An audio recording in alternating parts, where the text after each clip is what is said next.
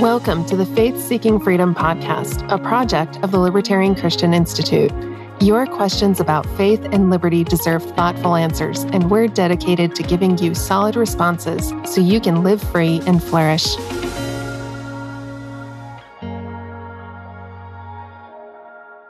In the case of the U.S. being attacked at something like Pearl Harbor, what would be the appropriate response? And he also adds that, he agrees that war should be avoided, but he's not sure how, if something like that happened today, what should be done? Doug, where do you stand on this? Well, I realize that you're using one particular example as like, hey, what should the U.S. do in this particular case? And you're using Pearl Harbor. And my first answer would be, well, if I was president of the U.S. during whatever year Pearl Harbor was attacked, we'll just say in the 40s. Yeah, sorry guys, my history. And I usually know this. If my son asked me this morning, I probably would have been able to tell him. FDR provoked the Japanese through sanctions and other things. It was not unknown. This is one of those things where it's not even quite a conspiracy theory anymore, that there was ample evidence that this was about to happen and that the U.S. provoked it. So what would I do? I wouldn't provoke other nations to attack us. Follow the George Washington principle, Yes. Peace, commerce, and honest friendship with other nations. Yes. This is why free trade is super important. A little aside here. This is why free trade is important, because when goods can cross over, it usually means that war does not. So that aside, okay, so what would the United States do? Well, honestly, and I'm going to answer this by a little bit of a story, one of the reasons I became a libertarian, before I even knew what a libertarian was, probably by about 3 to 4 years, was right after 9/11. I remember, thinking that we were a Christian nation, or we should have been, or, we started as one, et cetera. And George Bush, good God-fearing Christian man, he's president during 9/11, and it occurred to me that if we were really Christian, and if George W. Bush was truly acting as a Christian in terms of following, the way of Jesus, that he would say that retaliation against Al-Qaeda and against Osama bin Laden would not be the way that we would act, that we would forgive and move on and pursue peace. Now, I was not against war at the time, but for some reason, that was just kind of like, wow, well, if we were a Christian nation, that's what we would do. We would forgive them, and we would try to, do whatever we could to help those who were being, recruited to be terrorists and so forth. And we wouldn't provoke people in the Middle East. Now, I didn't know any of the libertarian type stuff that I know today about how we've been agitating the Middle East forever, or at least since the 60s. So what I would do, if I were in charge, how would the U.S. respond? I would say we should ask the question, and this is Christian or non-Christian, we should ask the question, how did this happen? Why did it happen? And did we do anything to provoke it? That's kind of where I would start. I don't quite have an answer as to what we should do, but the answer is always less violence. And you always have to calculate both sides of the balance sheet by going to war. I realize World War II is a definitely a different situation in terms of like the broader question. But this particular question is, what do we do if we're attacked? How should we respond? And I would say that whatever commits the least amount of violence and demonstrates that we will not stoop to the level of the terrorists or the attackers, and we will rise above the ides of war. That's kind of where I would answer it. Norm, how about you? Yeah, this is a difficult question for a number of reasons. And a lot of it comes down to this, frankly, a bit of mythos around the onset of the Second World War. And I've really come to understand over the last 15 years that really the difference between World War I and World War II was not very much. And a lot of that had to do with the way in which World War I ended and the way in which the punishment of Germany ensued there, which allowed for ultimately the rise of Hitler and just kept on spiraling out of control. On top of that, the sanctions that were put on the Japanese at the time, which was very much the prompting of the attack. Look, it was wrong for the Japanese to attack. It was wrong for the U.S. to put sanctions on them. And it was wrong for Hitler to take power and arise. And it was wrong for the conditions that allowed for his rise to occur. And it was wrong for the Treaty of Versailles to push down the the Germans in the way that it did, and so on and so forth, until we can eventually get back. We can just, keep regressing back into even like, well, I guess it was wrong in the first place to have a civil war in America, which it absolutely was. And we're some, you can keep going back and back and back on this. And in fact, there's a funny little article from Stephan Kinsella that kind of makes this point that you can find. I can't remember off the top of my head, but we'll try and find it and put it in the show notes here. But the point is like statism leads to this stuff. You want to know what to do? Don't have a state. Don't participate in this vehicle of violence. You want to stop it? Yeah. Don't do it in the first place. So, somebody's got to break the cycle of violence. On some level, that's got to be something that Christians should take upon ourselves. You cannot single-handedly do that. Okay? But what you can do is break the cycle in you.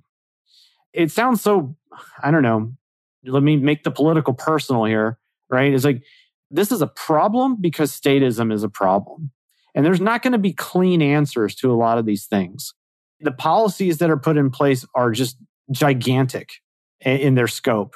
And they have far-reaching implications. And it is not often that people like you or I will have opportunity to make those big changes. Mm-hmm. But what we can do is change who we are. And that, I think, is perhaps the end lesson of getting libertarian ideas inculcated in oneself, is that there's a limited amount of things that you can do to affect national and international politics. If you have opportunity, great. Get principled and get there. But for now, like, this is where we're at.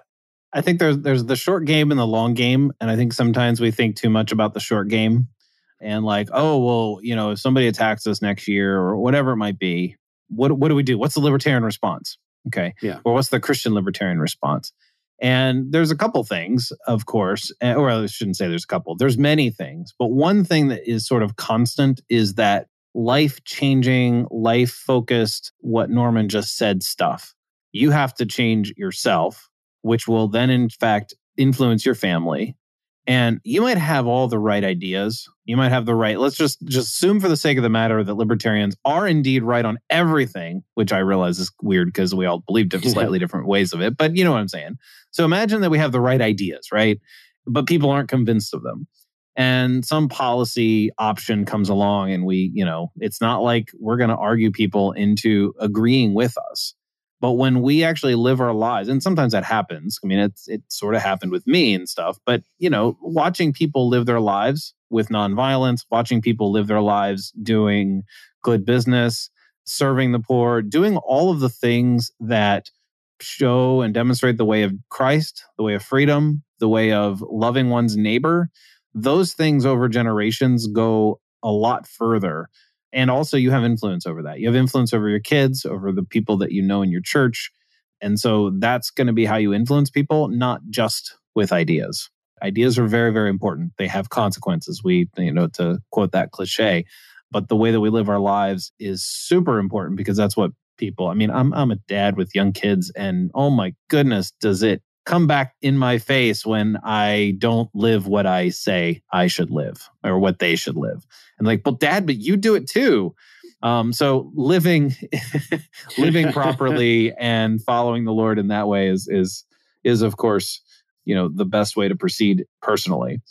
So we have one more question from Mike. Mike, thanks for all your thoughtful questions. So in regards to the Marxist socialist agenda that is being pushed, I'm assuming what you mean is in like the broader culture and academia, how do we engage this if it continues to seep into actual policy?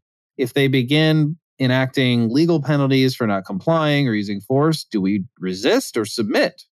So Mike, it seems like you feel it's a real threat to our liberty. And while it might be a little overblown at now, it could be a big thing in the future.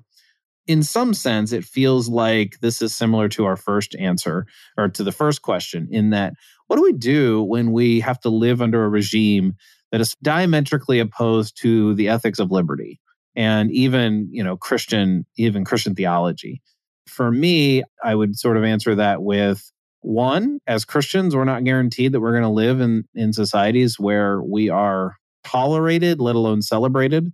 And so we have to live out our faith in ways that demonstrate who Christ is in the midst of the world, whether or not that world is confused about who Christ is or whether they, you know, seem to acknowledge who Christ is.